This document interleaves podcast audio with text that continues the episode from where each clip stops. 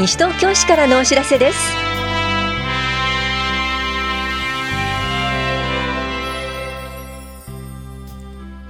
今日は心身障害者自動車燃料費助成の申請。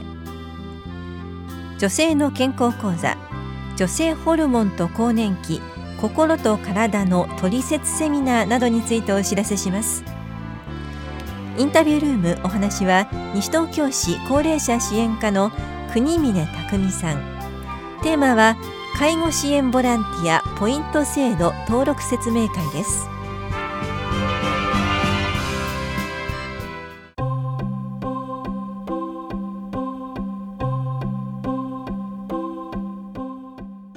心身障害者自動車燃料費助成の申請についてお知らせします。対象は身体障害者手帳1級から3級愛の手帳1度から3度脳性麻痺者進行性筋萎縮症の方で運転する同居の家族がいる方。身体障害者手帳1級から4級で自ら運転する方です。申請は2月28日まで法屋庁舎1階棚視庁舎1階の障害福祉課で直接または郵送で受け付けています。なお対象者には現況届兼請求書をすでに送付しています。その他必要なものは2月1日号の広報西東京をご覧ください。詳しくは法屋庁舎障害福祉課までお問い合わせください。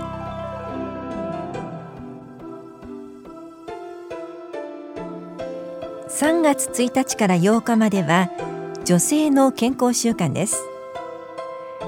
女性の健康講座女性ホルモンと更年期心と体の取説セミナーのお知らせです。卵巣機能の低下により閉経を迎える50歳頃の前後およそ5年間を更年期と呼びます。この時期は子育てや介護仕事などが重なり心身のバランスを崩すこともあります。この時期を健やかに乗り切り自分らしく過ごすための講座です。更年期による不調を感じる方や更年期に不安を感じている方におすすめです。このセミナーは3月2日土曜日午後1時から3時半まで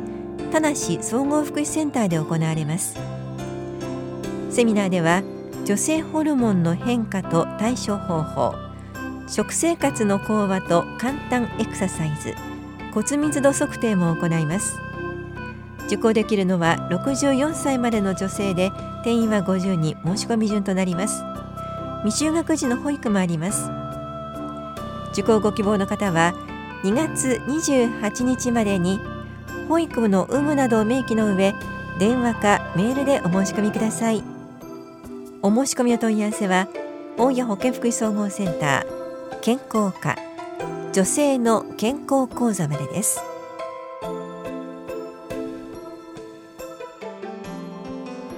市議会定例会のお知らせです。第1回定例会は2月25日月曜日から開催予定です。本会議委員会は傍聴できます。日程などは決まり次第市議会ホームページでお知らせします。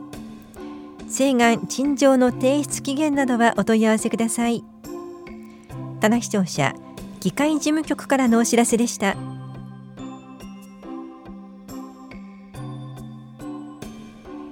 2月は固定資産税都市計画税第4期の納期です。このオフはお近くの金融機関コンビニエンスストアなどの窓口やインターネットなどで手続きをするペイジー納付クレジット納付がご利用いただけます。納期内でのご納付をお願いします。納税には一度のお手続きで安心便利な口座振替をお勧めします。棚視聴者納税課からのお知らせでした。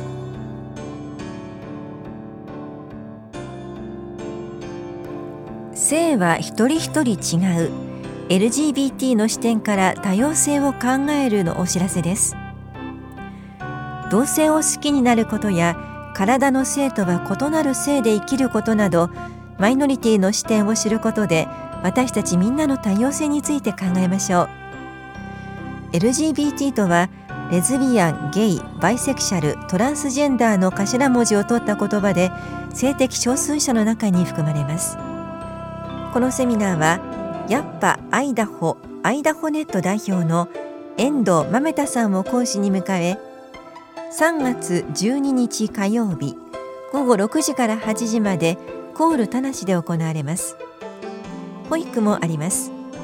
参加ご希望の方は保育の有無を明記の上電話かメールでお申し込みください。お申し込みお問い合わせは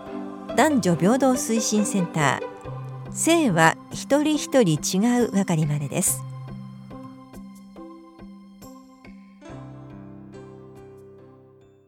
インタビュールームお話は高齢者支援課国峰匠さん。テーマは介護支援ボランティアポイント制度登録説明会について。担当は近藤直子です。2月26日火曜日午前10時から住吉会館ルピナスにて介護支援ボランティアポイント制度登録説明会が行われます。まず、介護支援ボランティアポイント制度についてお話を伺っていきます。国峰さん、これはどんな制度なんでしょうか？はい。介護支援ボランティアポイント制度は、西東京市に在住の60歳以上の方で、ボランティア登録をされた方が市の指定するボランティア活動を行うことでポイントが付与されて、付与されたポイントに応じて翌年度に換金できるという制度になっています。対象年齢は60歳以上ということでした。で、市が指定する活動というお話ありましたが、中にはどんな活動がありますか？市が指定するボランティア活動は、今のところ5種類ありまして、例えば地域の単身の高齢者の方の見守り活動を行うボランティアであったり、と地域の助け合いの活動を行うボランティア等があります。今年度から市内にある特別養護老人ホームでのボランティア活動も対象の活動となっています。こういった活動についてポイントが付与されるということでしたけれども、改めてポイントについても詳しく教えてください。ポイントについては、活動に応じて活動された時間であったりとか、そういったところで各活動に決まりが設けられていて、活動に応じてポイントが付与されます。月の最大の付与のポイントが5ポイント、年間の上限が60ポイントとなっていて、1ポイント100円として翌年度に換金ができる制度になっています。現在登録している方どのぐらいいらっしゃいますか？はい。およそのになるんですけれども、現在登録をされている方については500人強の方が現在登録されています。多くの方が登録していらっしゃいます。どんな方が登録されてるんでしょうか？制度開始当初については、すでにあの指定されているボランティア活動を行っていた方が、あの、活動におけるモチベーション等の一つとして登録してくださっていたんですが、ここのところですね、65歳以上であの定年をされてこれから地域に出ていこうという方が地域での活動のきっかけとして登録してくださるという方が増えてきているかと思います。少し聞くところで言うと、最近登録されるというような方で、地域活動のきっかけとして登録された方が、ボランティア活動をきっかけに、ご自分も地域の集まりにつながったりとか、地域とのつながり、支え合いにつなげていくためのきっかけとしていただけているなんていうような声をちょっと聞いたりしています。それは非常に嬉しい声だと思います。さて、介護支援ボランティアポイント制度登録説明会について、改めて日時や場所など教えてください。介護支援ボランティアポイントの説明会なんですけれども、2月26日火曜日、住吉会館ルピナスというところで実施されます。時間は午前10時から1時間半くらいを予定しています。この説明会参加するには事前の申し込みは必要ですか？事前の申し込みをお願いをしています。申し込み先は、西東京市地域サポートリンクというところになります。電話番号042-497-4163にお問い合わせいただけますと、申し込みであったり、簡単な説明をさせていただいたりができます。この説明会に参加すると、そのままもう登録という形になるんですか？登録については説明会の後に登録書をご提出いただくことになります。説明会を受けて登録しないという選択もできますので、お気軽に説明会参加していただければと思います。ありがとうございます。最後にお聞きの市民の皆さんに一言お願いします。この介護支援ボランティアポイント制度、平成28年から始まった新しい制度になりますが、これから高齢者の方が増えてくる中で、皆さんで支え合う社会を作っていくきっかけにもなっている制度になります。お互い支え合えるような地域づくりのきっかけの一つとして、ぜひポイント制度の方登録していただければと思いますので、よろしくお願いいたします。インタビュールーム、テーマは介護支援ボランティアポイント制度登録説明会について、お話は高齢者支援課国峰匠さんでした。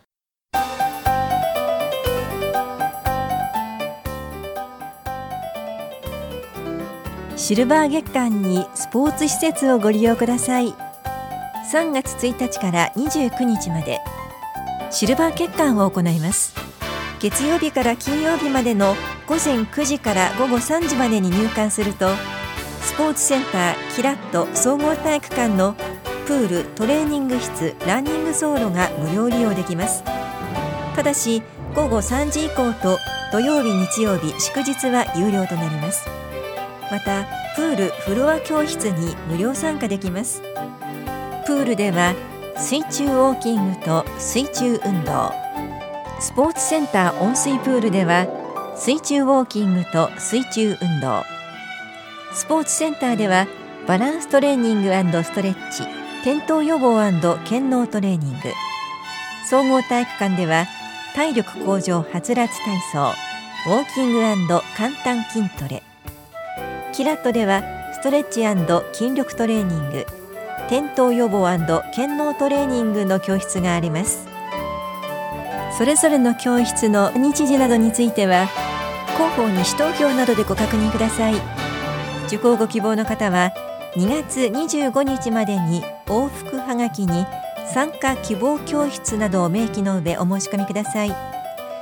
一つの教室につきはがき1枚が必要です。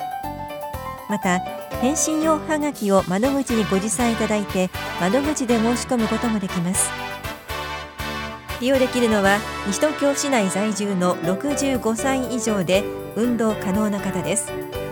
利用時に西東京市シルバーウィーク参加カードを提示してください。カードをお持ちでない方は初回のみ本人確認書類をご持参ください。本屋庁舎スポーツ振興課からのお知らせでした。